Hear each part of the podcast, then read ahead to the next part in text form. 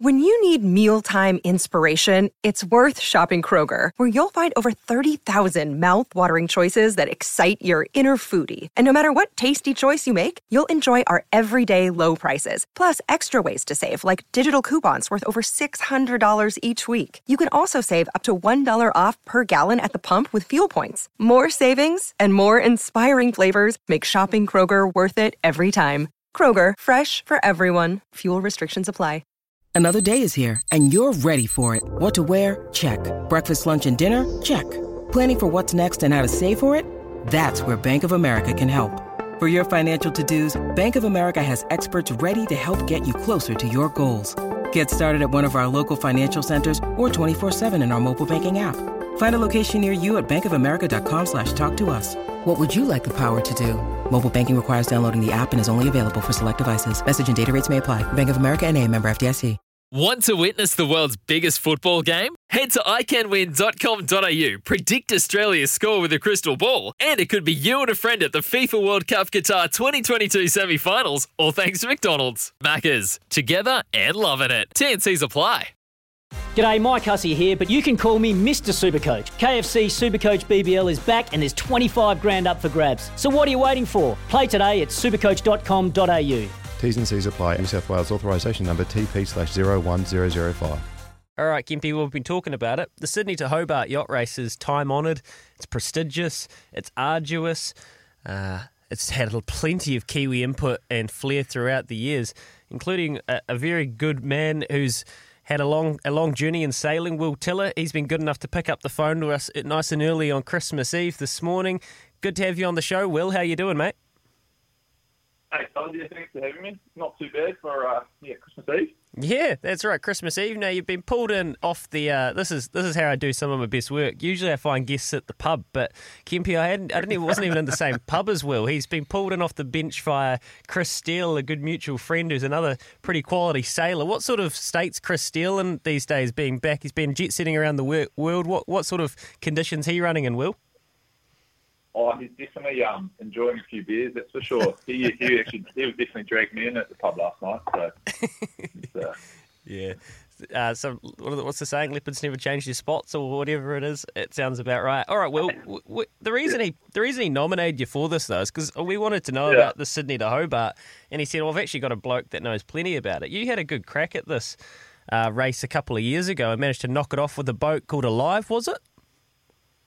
Yeah, yeah, I was pretty lucky. It was my um, the first Hobart I did. Our boat almost sank, and so we'd the finish, we'd pull out, and then um, the second one, yeah, we managed to win, which was pretty cool. So I had a pretty good strike rate there for a while, and it, then um, yeah, and then COVID hit and haven't been back since. And and they reckon that it, you well you finished fifth, but the size of your boat wasn't as you know, I'm a little bit of a, a sailing no no nothing here, yeah, yeah. Will, but yeah, the smaller yeah. boat finishing fifth against the bigger like bigger yachts, and the handicap got you to, to actually win the race. Take us through how that works. Yeah, it's pretty. It's a bit interesting stuff. Yachting gets a bit confusing, but you kind of have um, all your boats have this sort of handicap system that sort of yeah adjusts your overall time. So it, um, so then it kind of every boat has a chance of sort of winning overall if you like sail the boat well or the conditions suit your vessel. So it's sort of just it's a way of like a person that has a 35 footer or 40 footer can compete against the 100 footers, if you know what I mean.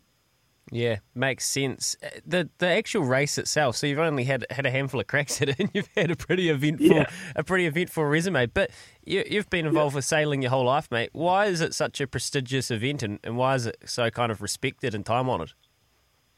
Yeah, it's hard to say, but like there's nothing, there's nothing quite like it. Like I've done a fair bit of yachting around the world, but like the buzz on like Boxing Day um, in Sydney Harbour, just like motoring out and like there's literally the whole harbour's covered. Like Aussies just get behind it for like some it's just such a tradition and like the harbour's covered in spectator boats and everyone out there having a good old time.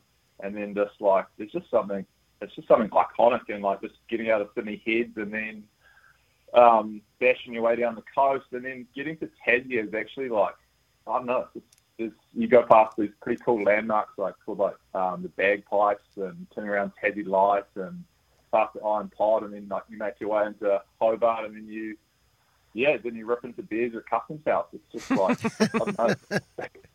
The true, It's pretty much, yeah. send the true Kiwi spirit. Uh, They- yeah, that's just, I don't know. It's, just, it's got something about it. It's got that mystique and it's got that like that history of being such a tough race. And um, yeah, it's just I think it's just got yeah, it's just it's just historic. Eh?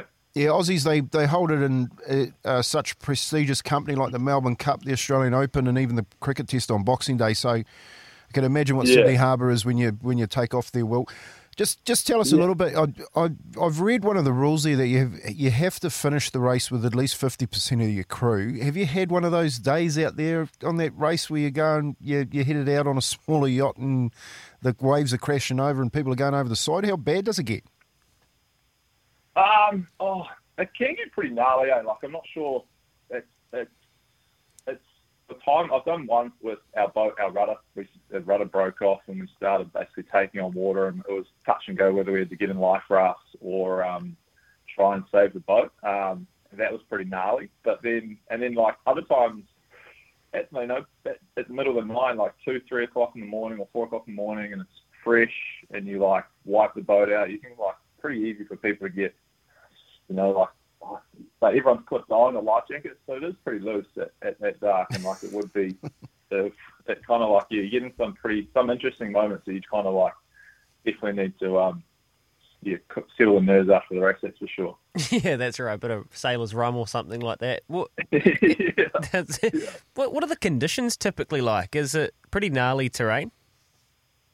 Um, I was real lucky. Like, uh, it's just because the, the the way that it comes through up and down that coast, the systems it can it's normally like either upwind or downwind, and the sea state can kind of get pretty gnarly because it's relatively shallow in places and it just builds up. But the ones I've- like for the last few years, it's been this glamour runs like downwind pretty much the whole way for the bigger boats, and it's been pretty cruisy. Like I think like relatively like it's been windy, but downwind's nice. But this year it's looking like their first um, 24 hours might be upwind in pretty heavy conditions. So it could be like boat breaking for the first yeah first day, and so it'll be interesting to see who gets through that, and then the rest of the race is looking a little bit lighter and fluky. So yeah, quite a tactical race this year, and maybe um, the smaller boats might be better on, on the handicap system.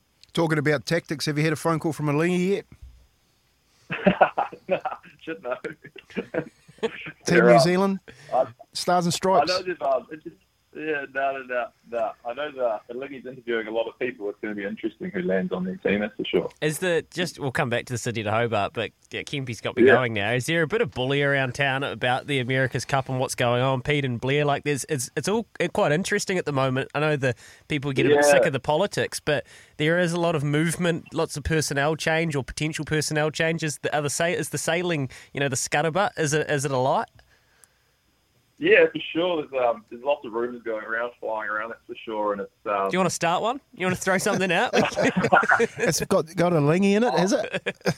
yeah, yeah. There's like there's like some rumours of like you know Alinghi might represent um like a New Zealand yacht club or an Australian yacht club. I think it was like one of the rumours flying around, so they could they wouldn't have to worry about nationality rules. And then there's like yeah maybe some of the top Kiwi sailors maybe going to those teams. And uh, yeah, it's hard to say. And like yeah, I'm not sh- not too sure. You just you gave gonna us plenty then. No, there's, there's, there's there is lots going. on. He's given a. You think there's plenty, mate? You should hear these these yacht clubs, mate. The gossip is incredible. Hey, Will, what, what what's a what's a good time? Like, I suppose it all is all weather dependent, but like, can you give us a, a rough how how long is the Sydney to Hobart? When you're getting out there, like, what are you preparing for? Um, well, for our boat, we're like we're normally on like a 56 footer. We the last two races have taken us like 48 hours. Right. So yeah, yeah, two days. But I think this year's looking like three dayer, and then some of the smaller boats that take well, I don't know the record's like a day, like 24 hours, and then the I think the slowest boats maybe take four, or five days depending on the weather. Have you ever got out there, Will? You got out there you're sort of two two days into it, and you're looking at one of your crew members and you go, "Man, I got this one wrong." Have you ever? Have you ever? Yeah. Have you ever? Yeah, you've had no sleep for two days. You're looking at this dude, and he's just not pulling that rig hard enough. Have you ever? Have you ever had that moment? Um, yeah, I've done some long races, longer races, you know, that are like seven or eight days, and it's amazing what happens when everyone gets a bit tired and grumpy. eh? It's, um, it's interesting. Yeah, that's right. Well, at least you can all kind of come together afterwards and, and enjoy it. All right, mate. Well, what talk to us because you'll be following it closely, and, and a lot of these crews that go out there, they've been doing it for generations, right? So, who are the boats to follow, or who are some names that we can watch out for this year? Um, I think I feel like overall when I imagine like the Ichiban, which is like a TP52, is going to be hard hard to beat as always. But um, just because um, those boats are so well fine tuned, it's just hard for anyone else to compete. But I think maybe yeah, them. I'll be looking at them, and then for like the, like to win online out of the hundred footers, I think maybe Blackjack. I think they haven't. I think it'll be their year to probably their year to win. The conditions look like probably suit them towards the end, and they haven't got haven't got the W yet. So it'd be probably pretty cool if they manage to. They've been at it for like five or six years now, so yeah, it'd be good to see them get, get across the line. That's awesome, man. That's great, Blackjack. Let's keep an eye on that. And you personally, mate, when are you when are you due out on the water next? And what sort of event would you be getting into? You're rehabbing at the moment, I understand. Yeah, yeah, yeah. Just getting old, eh? Got my shoulders blown out. So um, yeah, got to get both both getting surgeries on those, and maybe like towards July or after July, hopefully get back on the water a little bit. Right at the right time when Alinghi put their first boat in the water. I'm picking for that club that you that from that club that you sail at. Yeah, yeah, living the dream, eh? Represent like the Alinghi representing Kerikeri Boating Club, I hear. Perfect. you, have got it. You're a quick learner, Will. Hey, thanks, man. It's great to great to catch up. Steely put you up for it, and um, he's he's invoiced. He's put through his timesheet for his producing shift to cover the beers last night. So appreciate your time, mate, and, and we look forward to following along with the, the Sydney to Hobart.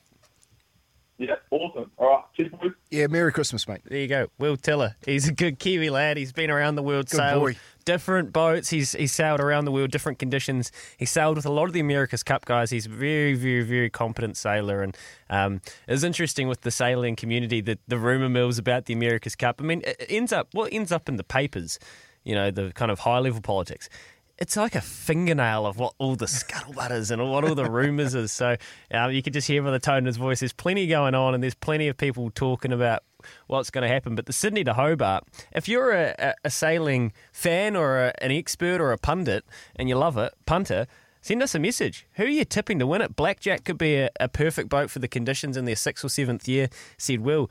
You know anything about the Sydney to Hobart? 0800 150 811. We'd love to hear from you. This is one of the great events at this time of year you look forward to covering every single uh, summer. So we'd love to hear from you about what's going to go on, and it could be a gnarly upwind condition for the first day or so. So there might be some carnage. Keep your eyes out there on social media and stuff. And there's a great website, uh, Sydney to Rolex Sydney to where you can follow along. Interesting stuff. Kempy, Kempy, you would have spent a few Christmases abroad, right? Oh, plenty, mate, plenty. You know, spent well, Christmas time for me in England when I was when I was playing was was bonus day. You know, because they play um, in England Boxing Day and New Year's Day. So you know you have a you have a pretty quiet Christmas because you got to get up the next day and everyone goes. See in England they go to the sport, they go to they go to footy, and the and the stadium's packed out. It's a local derby day. So you know Castleford plays Wakefield or or, or Castleford plays Leeds and Wigan play St Helens. You know Mm. so pretty big games, and and of course they, they, they were bonus days. Then they weren't just games. You know, these days you, you get a contract, you play for footy, but back in my day it was they were bonus days. So your big bonuses were on the line. They What, were- doing like double money or? oh, you're talking good. You're talking back back then. You're talking just good bonus day. You know, it was like a Christmas little little bit of a Christmas gift if you could Christmas get the win. sling. Yeah, yeah. So. Um, yeah, you sort of really you couldn't really celebrate the, the festive season because you'd play Boxing Day, then you had to back up again and play on New Year's Day.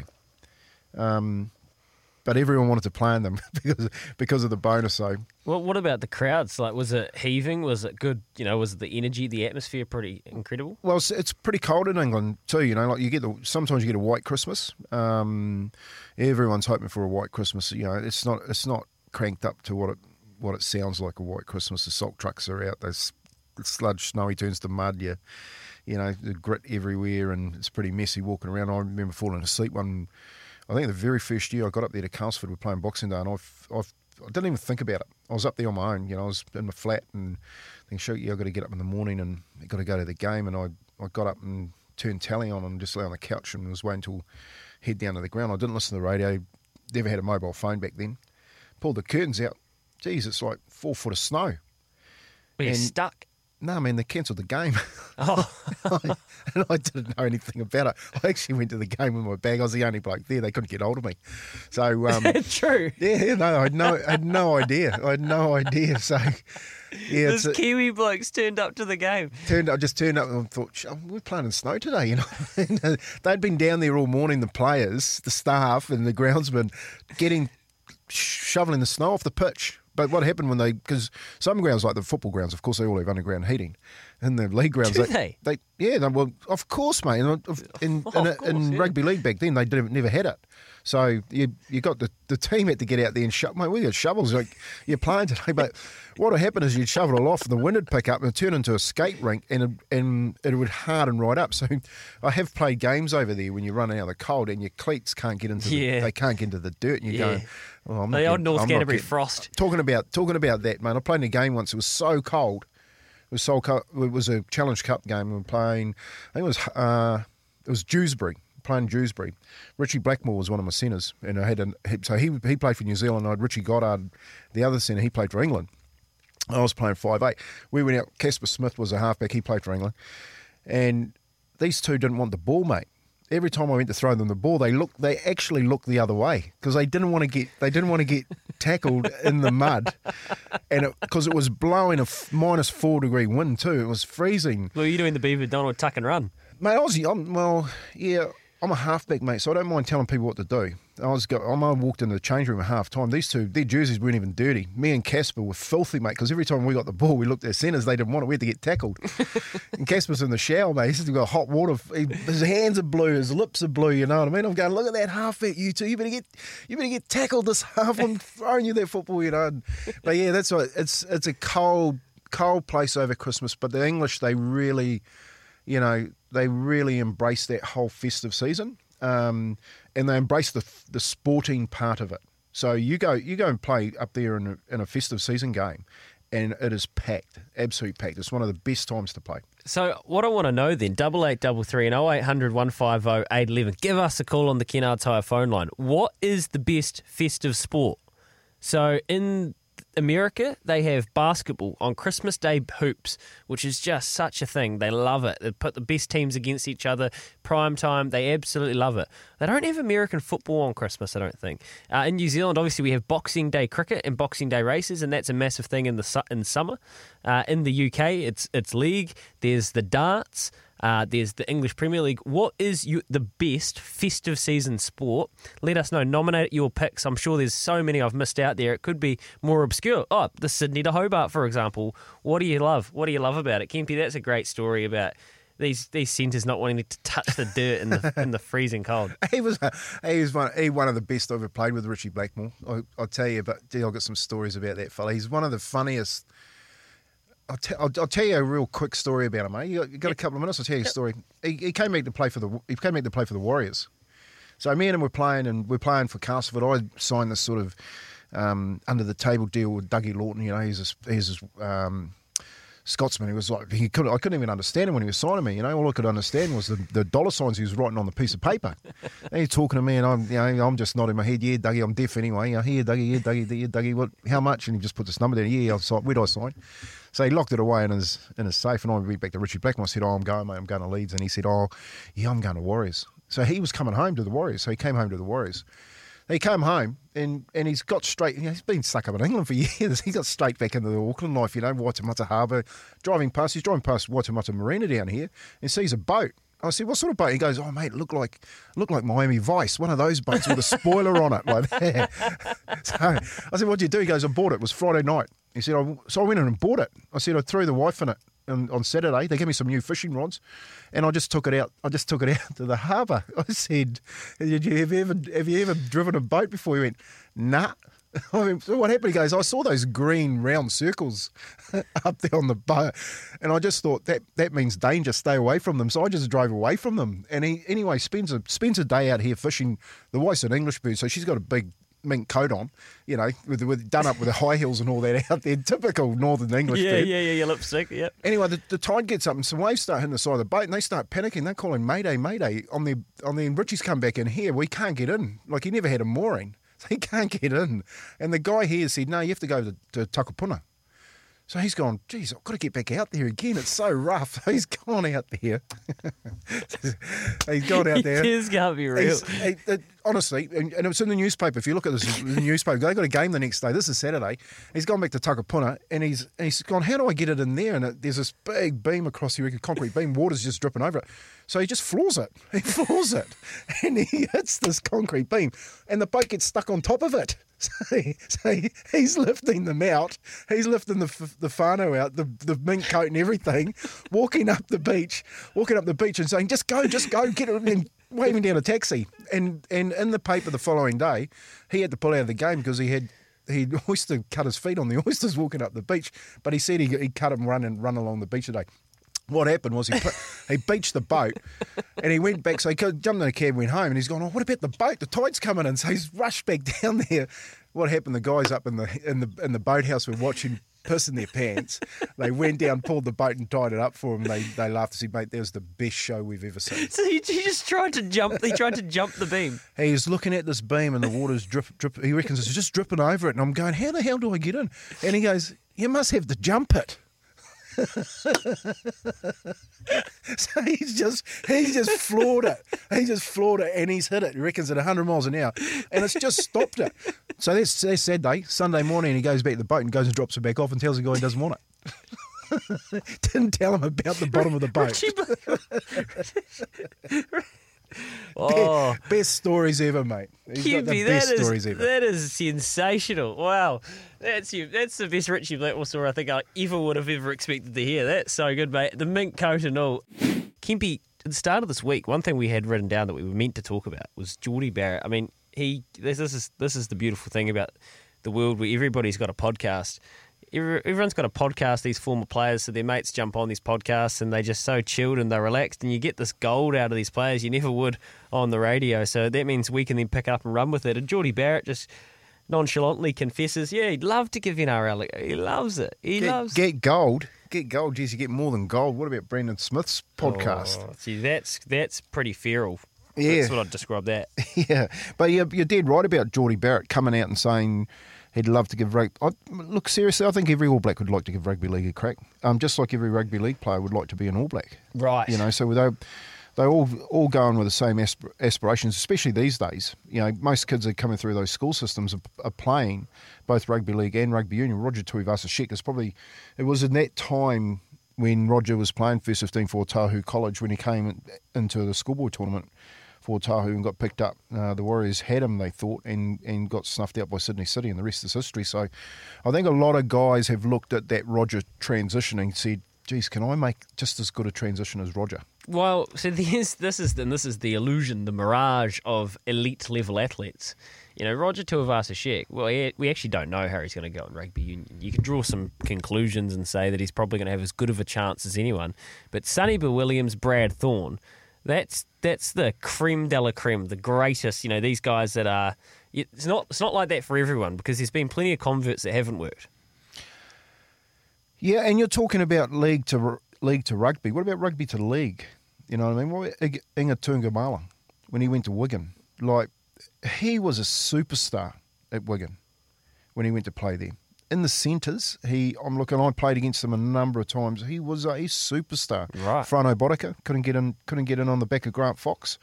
Um, would have been would have been a starting five eight anywhere else in the world at the time. Which way do you, have you th- spent much time thinking about which way the transition's harder?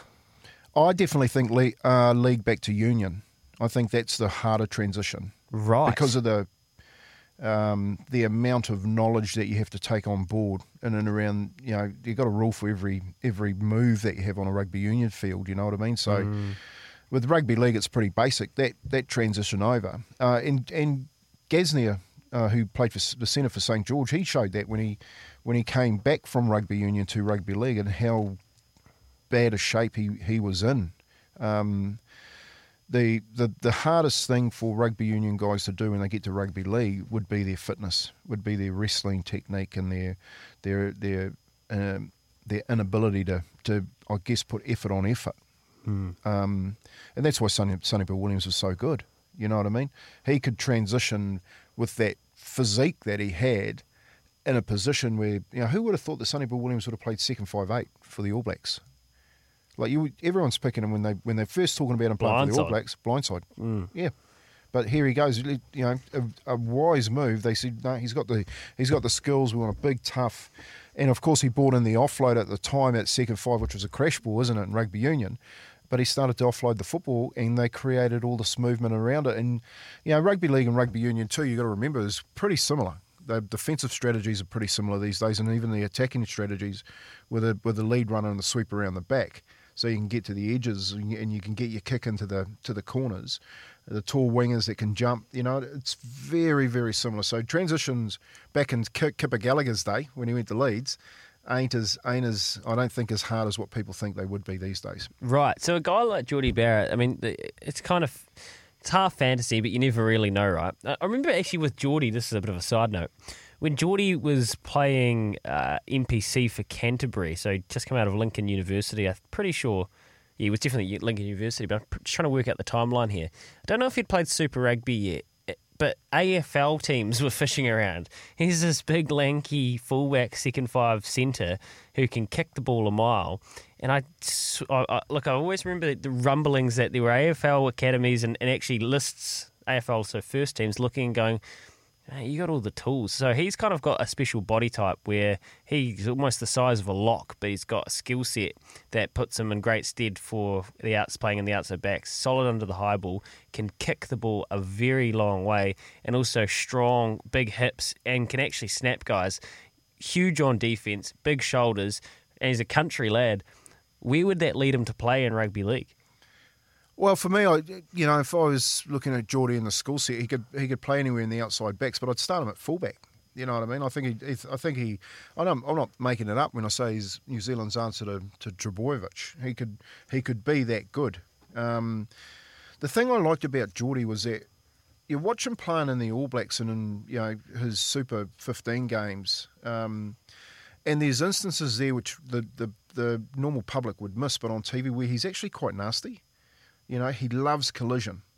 Like Oh, oh, yeah, yeah, yeah, yeah. You know, like that nasty. Yeah, he's, yeah, he he's, loves collision, and he and he actually gets up and he he's got a little bit of push and shove in him, you know, and you sort of can harness that that type of um, will, I'll call it. That he's got that will to be confrontational. And this is the this is probably the major issue with rugby league and rugby union is that in rugby league your your confrontation is every tackle, every tackle you can get bashed. You know what I mean? So, yep, you blokes are you there's not much move. Some people there's not much movement, but they're going to challenge you in, atta- in the if you, if they're running at you, they're going to challenge you as an attack and say, well, you're going to tackle me, and I'm going to make it as hard as possible for you to tackle me. So that there's that sort of kind of like a thirst for collision, that thirst for because I know exactly what you mean. He's got a bit of sass, for lack of a better word about him. He's got a bit of red line, like he can kind of, and you think that would be harness and would fit the rugby league mould very well. Oh yeah, because you can see fear, mate. You can smell it. You know what I mean? I think I think that's why a lot of blokes won't won't transition to rugby league because because rugby league blokes will f- smell fear. They'll you know they'll they'll take one look at you and go, "Yep, mate, you're not built for this." Um, that's, again, that's why I talk about Garrick Morgan. He got bashed every tackle, but he he he showed no fear. You know. Do you have so that's Jordie? Let's park Jordie, and I'd love to see it. I mean, I love the Warriors. You know, they said the right thing. I would would love to have him. there. That'd be great. I think if he'd do it, let's assume he'd he'd want to to put himself in the best position. Uh, TJ Perenara used this as a bit of a bargaining chip for his latest contract with NZR. Richie's come through. Jordie saying that it's just trying to up the offer from NZR. Next contract, next time the contract comes up, I think there might be something a bit more to it. But if he was gonna do it, I'd imagine he'd go to one of the top Sydney clubs and try to put himself in the best scenario with. And that's no blight on the Warriors. It's just a matter of Well, he, fact. but, but the problem, you know, it's yeah, Richie. That's a that's a, a good point. But Jordie wouldn't be signed as a marquee player. You'd have rocks in your head if you if you're in an NRL club and you'd say, "Well, I've just I've just signed Jordie Barrett. He's our marquee player." Well, so he's not going to get a much. Of, he, look, his NZR contract's always going to be more than his. Uh, Of course, Yeah. He, he, he can't use it as a bargaining tool because they're not going to be able to compete with what he gets with the All Blacks. It's going to have to be a bit of give and take from Jordie because, yeah, he'll get good money from the NRL, but it it's a gamble. It's a gamble in the first instance. The, if he if he shows a potential in the first year, possibly could become the marquee player. But you don't throw all your eggs in a, in a basket with a rugby player switching to rugby league. I can't wait. Uh, I mean, it's not going to happen necessarily, but the, the thought of it's so tantalising. Other union players that I'd love to see have a crack. There's one that I've just been thinking about all week, waiting for this conversation to come up. I swear, I swear on Leithfield that Ethan Blackadder would be an animal in the back row. I think he would just love it. I think he is that sort of guy that you're talking about that wants the confrontation. You couldn't smell fear with Ethan. Izzy and the, the All Blacks, they call them hundies. Guys that at training Cowboys, mate. Hundies. They They, c- they cut, yeah, Hey, cowboys. they're, out- they're out of the cowboy mode, the cowboy Lonergan mode. Was it Liam Spears? Was it the Liam Squire. Liam Squire? He's a cowboy, mate. You They- know the Mark Shaws. Mark Shaw. You know, you know, you're probably you're probably in were you in diapers when Mark Shaw was around? Yeah, about that. Yeah, Mark Mark Shaw. No, he isn't. He would make. He would have made a beaut. A beaut. At the time, he would have been a. He would have been Kiwi. You know, he was tough as nails, man. He's Bruce School. Right, He was okay. Bruce School, who was a Kiwi down to a T. And you can pick him, right? Like guys like Ethan Blackadder. Well, the first thing you look at is you look at the Squire. fear. You look at whether or not they can handle the fear, because it's fearful running in and getting bashed every every time you if you every time you're playing a, a game of rugby league. You, mate, it was it's like preparing preparing to get bashed. Uh, it's not like boxing, but it's you know at least if you're a winger in rugby like Izzy. You can hide. Now, you opened up that one, mate. You Oh, opened up come that one. easy on. Actually, Uh, Izzy, Izzy would be a good. He'd be a good league player too because he's silky. Sil-. I was going to say silky. Silky. Yeah, bring him on with about five minutes to go, get him a win, scoring try. Mate, he'd love it. He'd sing songs all night long. Izzy, no, Izzy, Izzy was Izzy. You're right. Was silky. He would go well as an outside back. Lucky to be able to welcome in one of our greatest racing exports. You would have seen him with the mic in hand rather the whip in hand this year. Michael Walker. is a fantastic jockey and a really good bloke. He's joined us on the line now. Kempy, your old mate Mickey Walker. Morning, Michael. Morning, guys. How are you? G'day, Mickey. How you going, brother? Good cards, you? Yeah, not too bad. Hey, that's why, why you said that about the cuz. Just I see you've um, you've launched your own your own clothes brand, mate. You're taking off um, taking off the jockey jockey gear and you've launched your own clothes brand. Tell us a bit about that. Yeah, cuz I, I did. Um, the cuzofficial.com is a uh, like a, a brand that I, I started, my partner and I, because of the reason um, I want to. You know, a lot of people doing stuff about mental health this day and age, but I want to do my part and bring awareness to, to men's mental health through. Um, I, uh, in Waitara, Mac, you know uh, Corey Wickle, we know the whānau. Um, Corey was a very, very close mate growing up. Um, you know, we went to school together, we partied together, we did a hell of a lot together, and um, you know, unfortunately, uh, through this uh, this disease, mental health, he um, he lost it. He took his life, and uh, I just wanted to bring awareness and to represent Corey uh, Mix, to uh, represent him, and uh, just do my part in any way, shape, or form that I could. And uh, by wearing the the Cuz brand is, you know, it just gives uh, you uh, a chance to be able to feel a part of, of uh, like a community, the Cuz community that, uh, you know, we've always got your back, whether it's your father, your son, your mother, your daughter, your grandfather, your mates.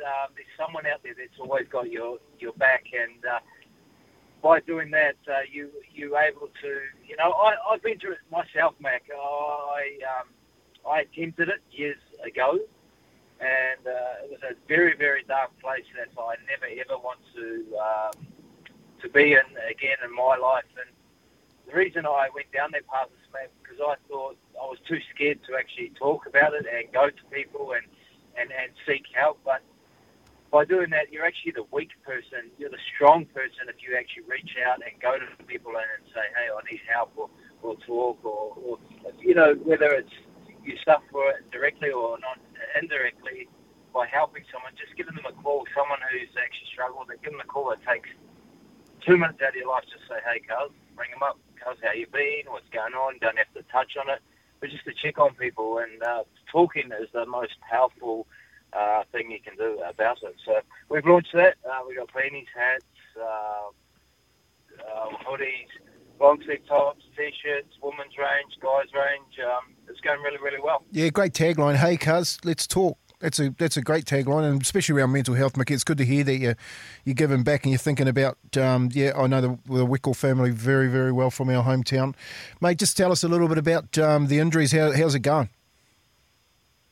Yeah, because at the moment I um, obviously in uh, May the 30th, uh, I had a, had a fall in the race. Was most easiest fall I've ever had.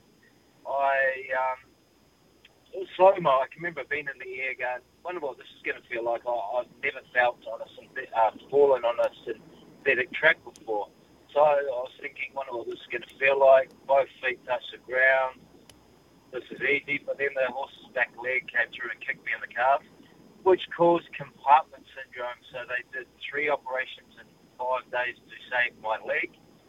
Fortunately, they did it, so I ended up a mouldy pirate, Carls. Um, but yeah, they, they saved the leg, and then I, eight weeks after that, Carls, I had to have uh, full knee reco, which you know all too well about. You've had a few of them. Um, so I had uh, did the ACL, the MCL, fractured the fibula. They'd done that, and uh, he was first to know I'm actually going to be out for another year. I've got to have back surgery to replace the L4 disc in my back and use the L5. So hopefully in the first month of the new year, I can get that done. But that puts me out for another year.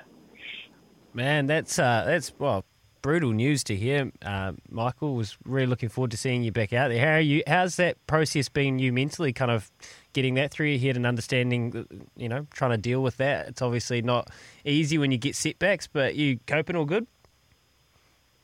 Coping good, just because um, I, I, think uh, by launching this brand is it's kept it in my mind. You know, I'm always thinking about uh, ways that I can grow and ways that, and things you can do to get over mental how uh, mental problems and that. So now I don't struggle with it. If I ever did, I would go to someone, and I think Mac would know when I did attempt it myself. I rang him, I rang Bruce Sharrock, I rang Allan Sharrock, I rang crying. Uh, I didn't know what to do. I had no one from my childhood growing up. Um, Max, someone uh, can be someone I, I class as an uncle, you know, someone I looked up to. So um, I've been there and done it. But now, you know, I'm, I'm really, really good. I'm, I'm happy. I'm healthy. Um, healthy as can be, obviously without the injuries, yeah, but yeah. really good. And had a new baby a couple of weeks ago. Uh, called him Cash. His, his name's Cash, spelled with a K. So life for me is pretty full on, and um, I think cuz I've, I've put away the saddle for now, but. Uh, I'm uh, more or less daddy daycare these days. You're putting a stable together, mate. What what what number kid is that? You got them all over the world. I was waiting for that, cuz. Uh, number four. And, in horse terms, cuz, I, I would say I've got three colts and one filly. Are you, le- are you leaving good types, Mickey? have a look at me. Of course I am. hey, and you've done you've done well, Mickey. They've, they've picked you up and put you in front of a camera, which I think's a, gr- a great idea, um, and and great foresight from I, I know our mate uh, Marty Henderson over there producing some of the TAB work and got you in there as one of the shows. How are you finding that, mate? How are you finding being a tipster? Is there any pressure on you every weekend? And and, and by the way, we, we want you to give us one before you go. Caulfield this week. Because um, it's it's quite easy for me. Um, uh, Mac, you've known me from day dot. You know I can talk shit, and uh, I, I, I enjoy talking. So um, I, uh, for me, it's pretty easy. The the tipping side of it, because I, I leave that to the profession professionals. But for the pre and post race stuff, you know, they use me to to talk about, and um, it was really uh, heartwarming for me to be able to do an interview with a fellow Kiwi, James McDonald. Um, you know, he was wanting to sit back and really take in the atmosphere and, and just in the, the moment of him winning a Melbourne Cup and realising what he had done throughout the, the Spring Carnival. But uh, because I went to him and uh, said, Cuz, you're doing an interview. And he goes, oh, okay, Cuz, I'll do it. So I was able to get him something that I'll remember for the rest of my days on this uh, beautiful earth. And um, it, was, it was really, really good. And I'm actually contracted to them again for the autumn. So I'm, I'm looking forward to that again. And uh, for tipping wise, cuz I'm going to give you uh, a multi. Um, Oh, Marabi, Marabi at Caulfield. Uh, they're both short. Don't get me wrong, they're both short. Marabi um, of Ciaron Maher and David Eustace at Caulfield into Coolangatta in at Doomben. Uh, if those two win, I think you get about two dollars thirty, two dollars twelve, two dollars thirty, somewhere around there. So, cars you double your money, and that's better than bank interest. So you Good man, go Mickey. wrong. Good man. Hey, and just mate, we're talking um, about that just a, oh, five minutes ago to Leith Innes uh, in and around his ride on Agon in the in the Zabeel um, on Sunday. What's it, mate? What's it? Just tell us about those Group One wins because you've had plenty of Group One wins. What's it? What's it feel like, mate, when you're in under those things and you and you have got a feel of the reins and you know that the thing's going to run? Just take us through that. What does it feel like? Uh, it's an it's an amazing feeling. Um, for me, I, I've been doing it, you know, forever. So uh, the feeling for me never gets old. Um, I suppose it's been like you, Mac, when you were playing. You know, when you go out there and win a team that you had never beaten before, but then you finally beat them. That feeling that you get. Well, it's the same with me.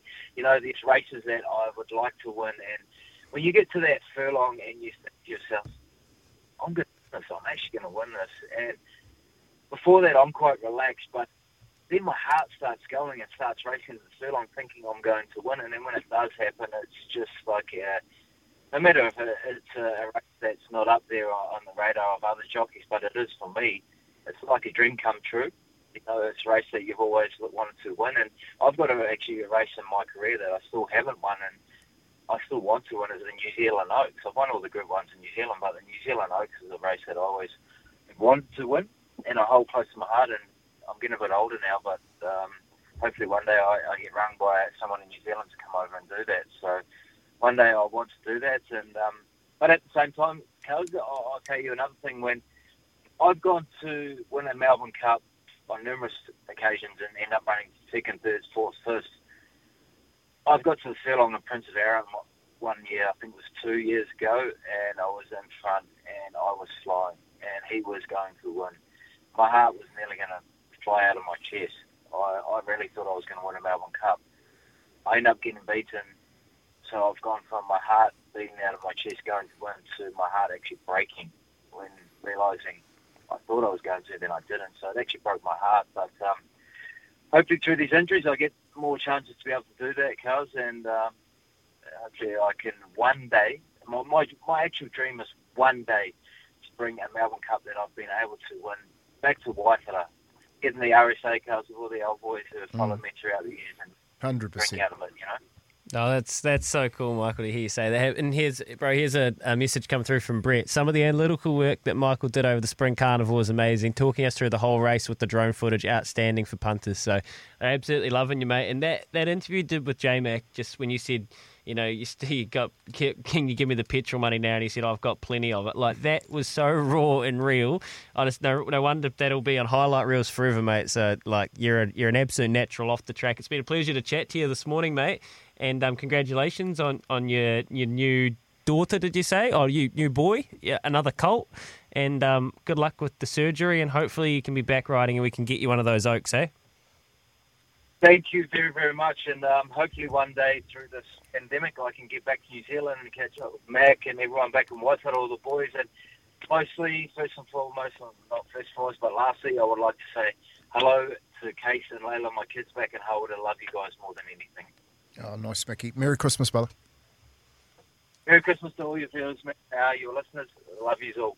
There you go, Michael Walker, absolute legend, a, a great boy uh, from uh, just Waitara, who's who's gone and you know. You, you painted the picture to us earlier, Kempy. hasn't had an easy life. He's had lots of ups and lots of downs, but the moral, not the moral, but the, the guts of it is he's ended up in Melbourne and he's one of the best race riders in Australian racing. And he's transferred to TV during his injuries. He's doing a fantastic job with that. And just hearing the way he speaks about mental health, you kind of painted the picture that he has got his head put on and he seems to be in a really good place. Oh, he's got a bit of resilience about him, and he, you know, it's, and it's not the story about the racing story too. It's about Mickey Walker's life. I think I think it'd be a fantastic book to put out there in the public domain. So, I know there'd be a lot of people in the in the racing game that would read it and then get a better understanding of who Mickey Walker is as a person. Um, and I've had some really really heart to heart conversations with the kid. I, look, I, li- I like him. he's come, he's he's come from nothing and he's still doing it.